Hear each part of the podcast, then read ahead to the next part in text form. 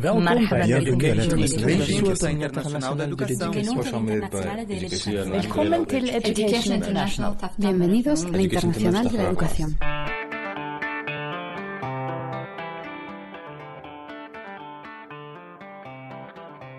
Hello and welcome back to Ed Voices. My name is Marc Candela. In today's podcast, we will be talking about technical and vocational education and training, TVET and how access to public free TVET plays a crucial role in contributing to social justice and sustainable development. TVET links to the labor market, however, make it particularly vulnerable to policies of commercialization and privatization, and its teachers are often faced with inadequate funding, infrastructure, inadequate salaries, support, and contracts. Education International's research coordinator, Martin Henry, will lead a discussion on the value and importance of TVET with four leading academics in the sector. Over to you, Martin. I'd like to welcome you all to our TVET podcast. We're overjoyed to have the following academics presenting today. Gavin Moodie is an adjunct professor at the University of Toronto, Canada, and a joint author of two reports for Education International on TVET for social justice. Stephanie Matseleng Allais is a professor of education and research chair at the Skills Development Center for Researching Education and Labor, Wits University in South Africa. John Buchanan is a professor of discipline of business information systems at the University of Sydney Business School in Australia. Lisa Wheelahan is a professor at the Ontario Institute for Studies in Education at the University of Toronto, Canada, holds the William G. Davis Chair in Community College Leadership. We're overjoyed to have this glittering array of world leading TVET academics to lead our podcast on TVET. We did a number of sessions at the CIES conference this year, and it produced some really interesting responses. So I'm going to start with Gavin and with the question TVET is the most privatized and commercialized of all educational sectors.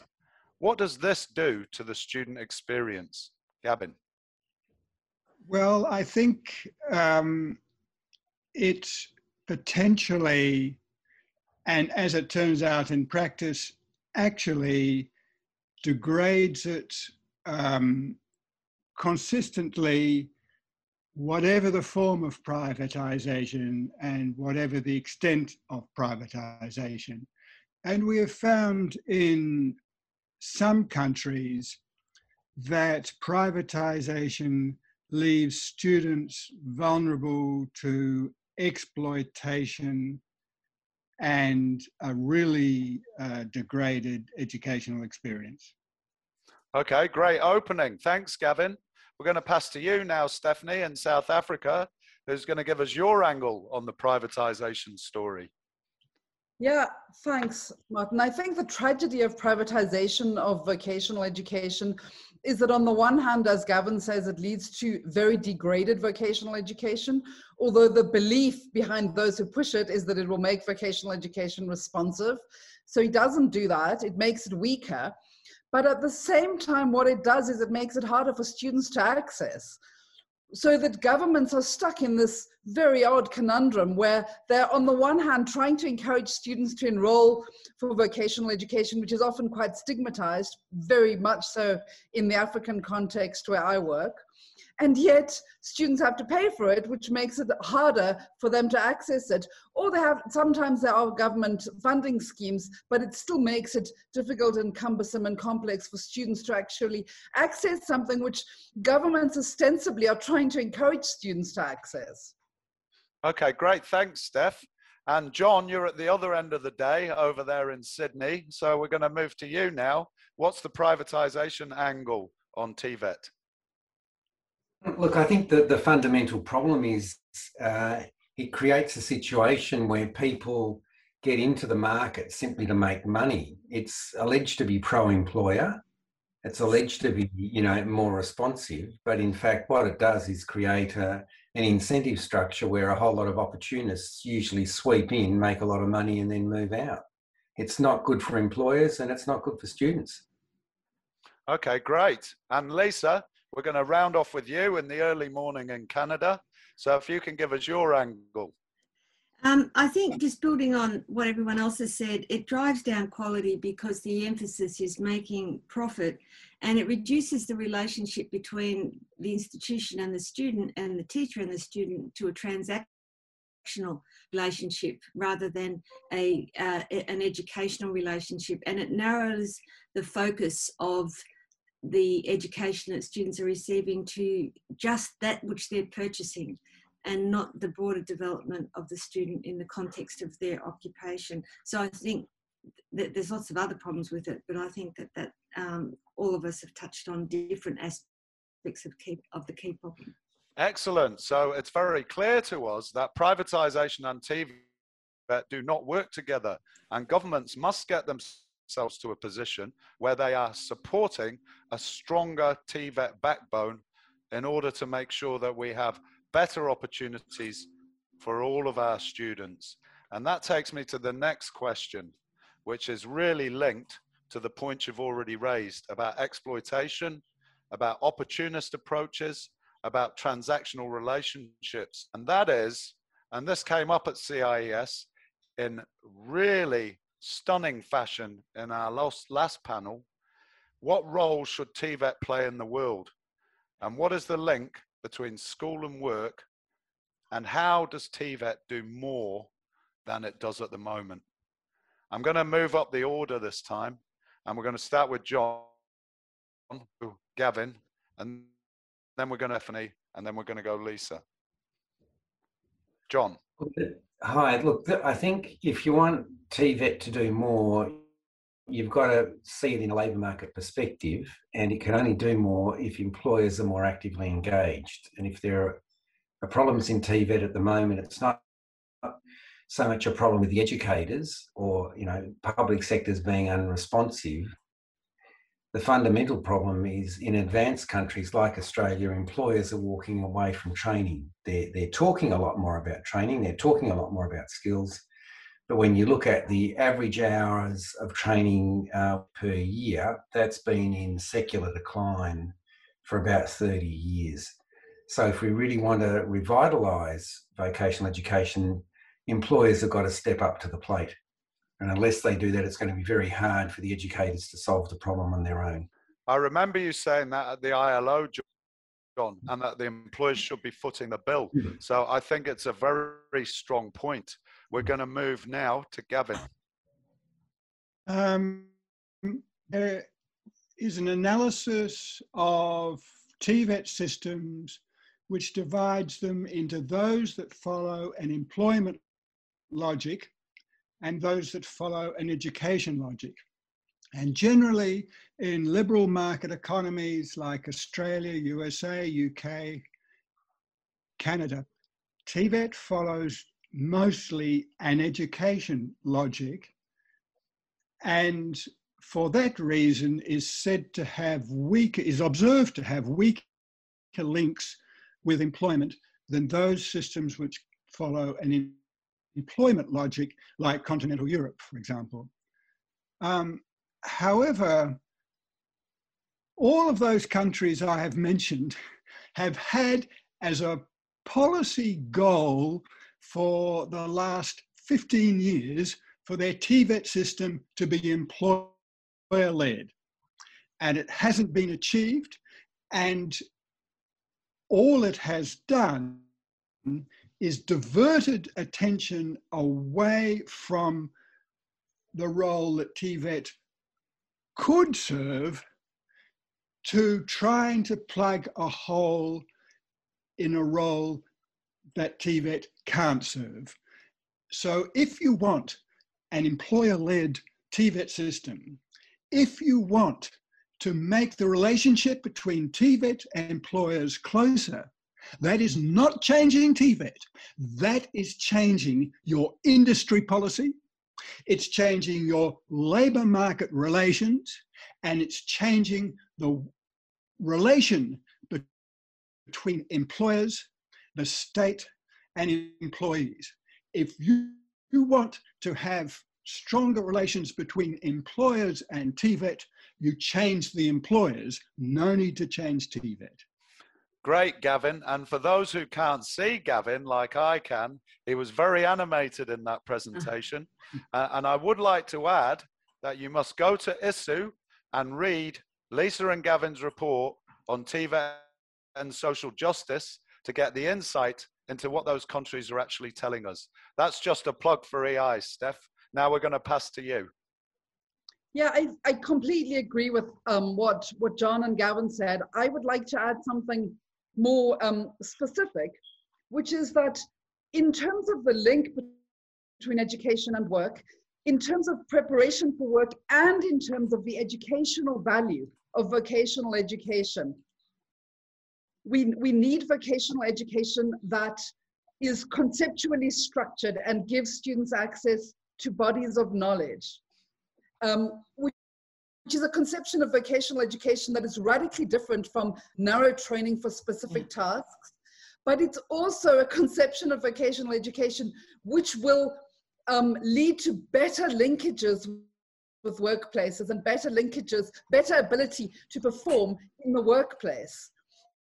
So, in other words, education as preparation for occupations needs curricula that prepare for broad occupational roles and foregrounds theoretical knowledge, applied knowledge, and practical knowledge, um, as opposed to foregrounding only learning from experience and, um, and, and, and narrow tasks.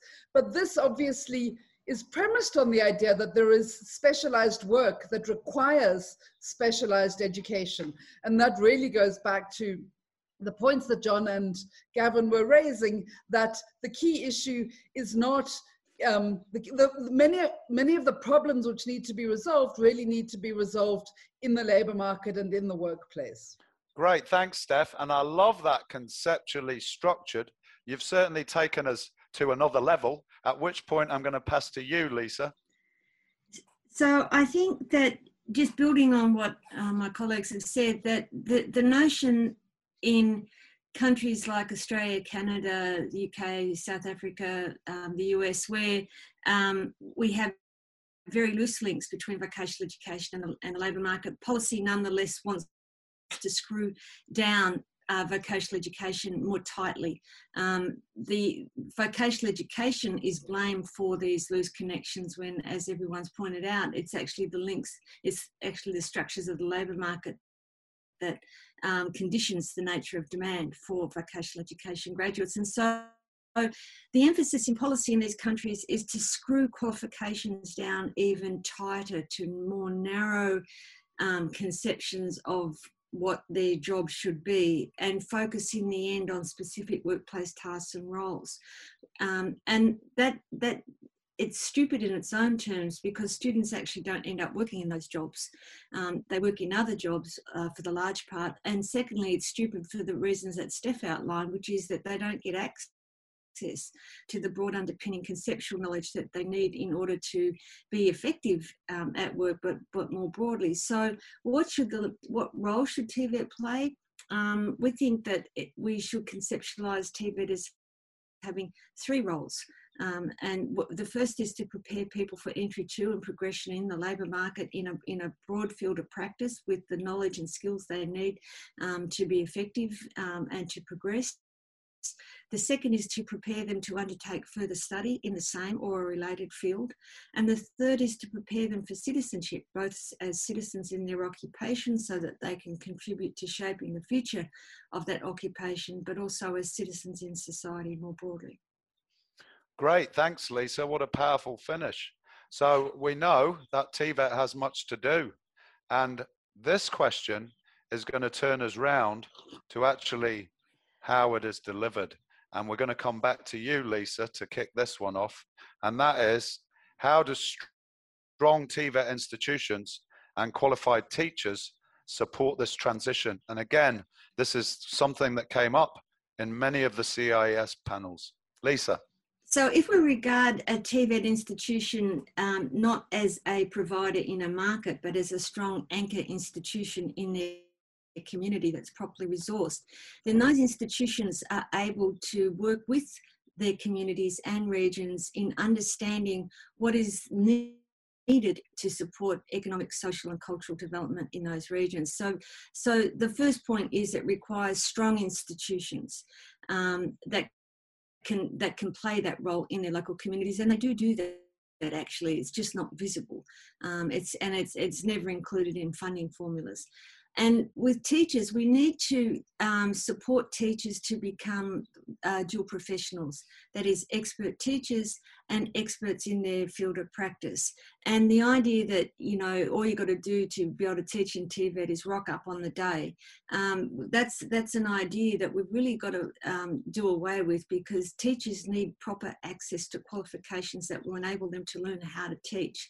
TVET includes a more diverse range of students than any other sector, including the most disadvantaged and vulnerable students. And teachers need to learn um, and have access to the theoretical and practical knowledge that under, underpins teaching and not just their field of practice. So that notion of teachers as dual professionals is crucial but so too is the notion of strong TVET institutions that can support their professional development and that can participate in their regions. Thanks, Lisa. We're going to move to you now, John. Mm. Strong institutions and qualified teachers. And you did put a challenge at the CIES panel to educators to do more. So if mm. you'd like to elucidate that a little in your answer, that would be great.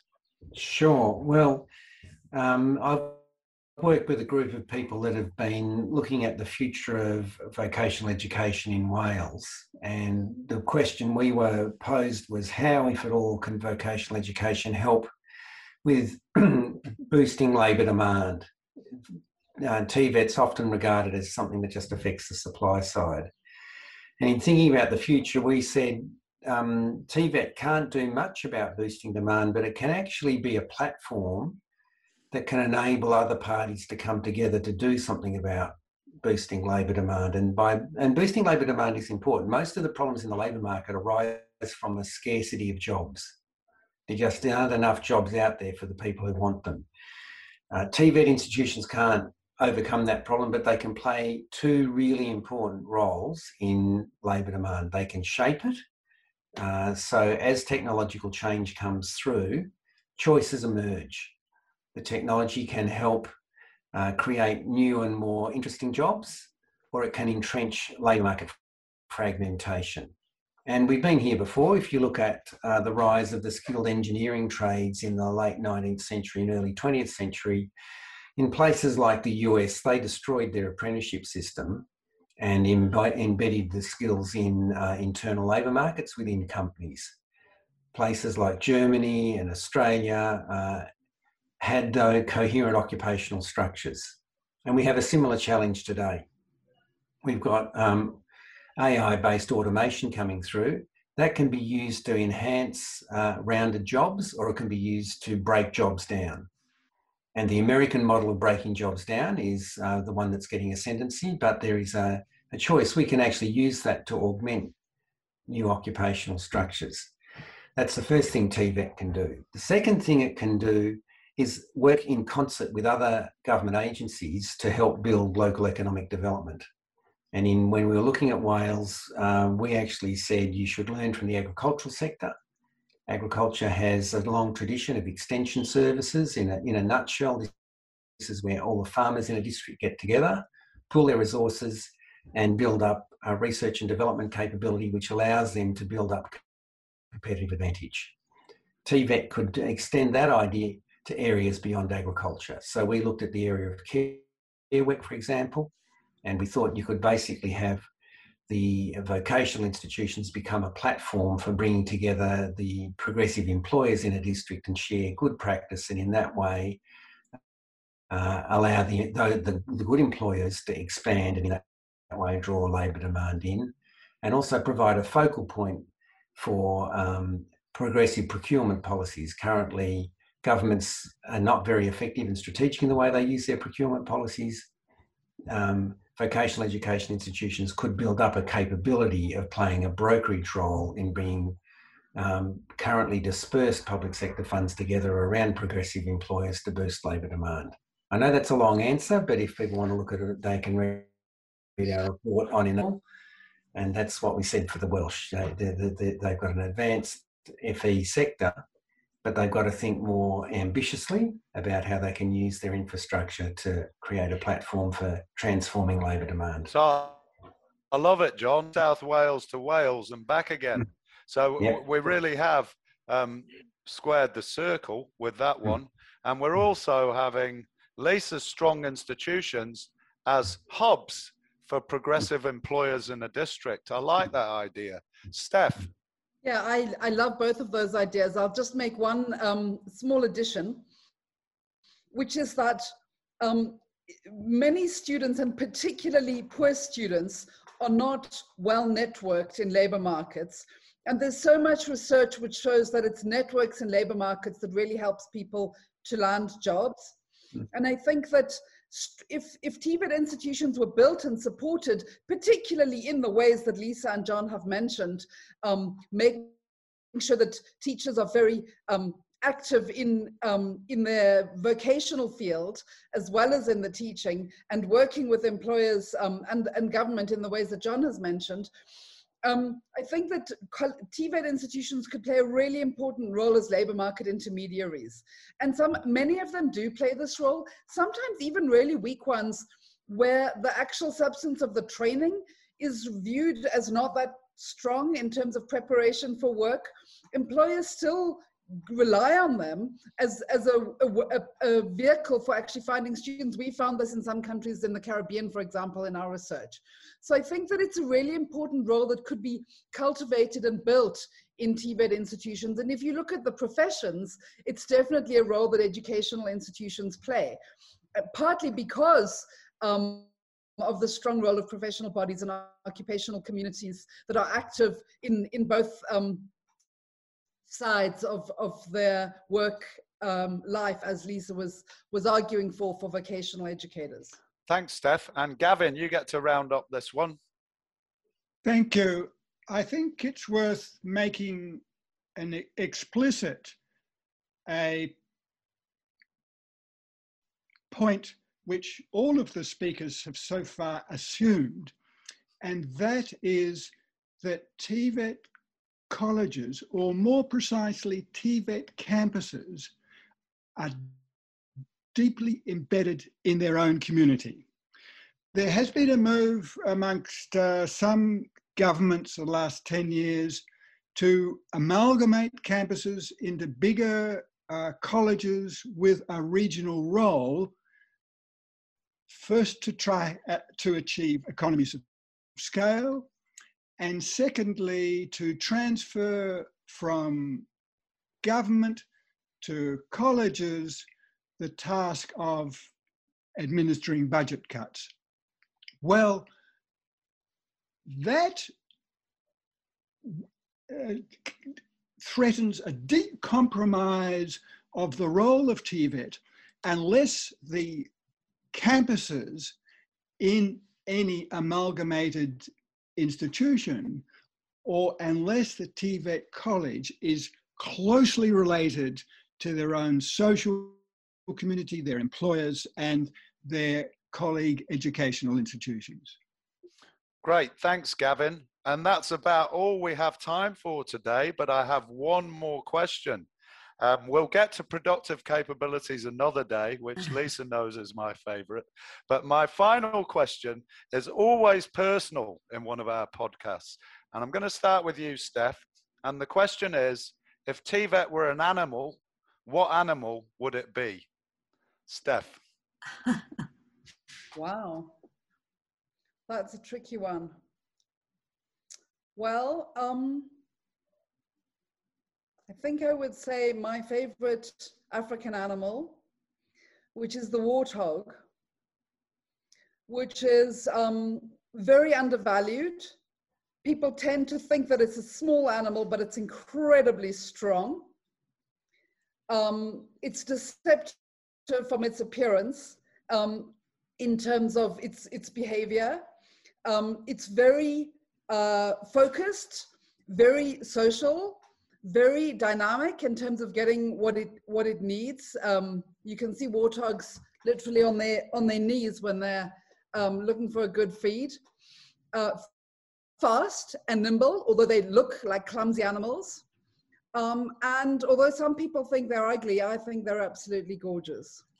I love it, Steph. Really, really good opening there. Gavin, if TVET were an animal, what animal would it be? If, if it were an Australian, if it were an animal in Australia, it would be a starving, lost stray dog, neglected, mangy, and on the brink of death. But in Canada, TVET is a loved, lovable, plump raccoon. Love it, Gavin. You get two squeezed in there. Lisa, if TVET were an animal, what animal would it be? I'm ha- having a hard time choosing between a chameleon, that is, it can change its colours and spots and um, d- depending on what the situation requires, and a Rottweiler, um, you know, where it, um, you know, full, full of tenacity and um, prepared to snap back at those that dare to have a go at it. Thanks, Lisa. And John, you get the last word. If TVET were an animal, what animal would it be? Well, I think we've got to, you know, follow Gavin's lead here and segment it worldwide. I mean, if you took a Northern European perspective, it's a, a lean and very attractive German Shepherd. And uh, that, that really does, you know, uh, is intelligent and responsive and adaptable. And if you're in the English speaking world, it's, it's an animal that doesn't exist. It's a Frankenstein. It's been chopped and changed and reassembled and arbitrarily put together. So it's got great promise. You know, everyone would love to have a German Shepherd, but in the English speaking world, uh, particularly in places like Australia, we're stuck with Frankensteins. I love it. Thanks, John. And thanks to all our academics for their insights and their thoughtfulness and their incredible exploration of the world of TVET. Thanks for coming along. We really appreciate it.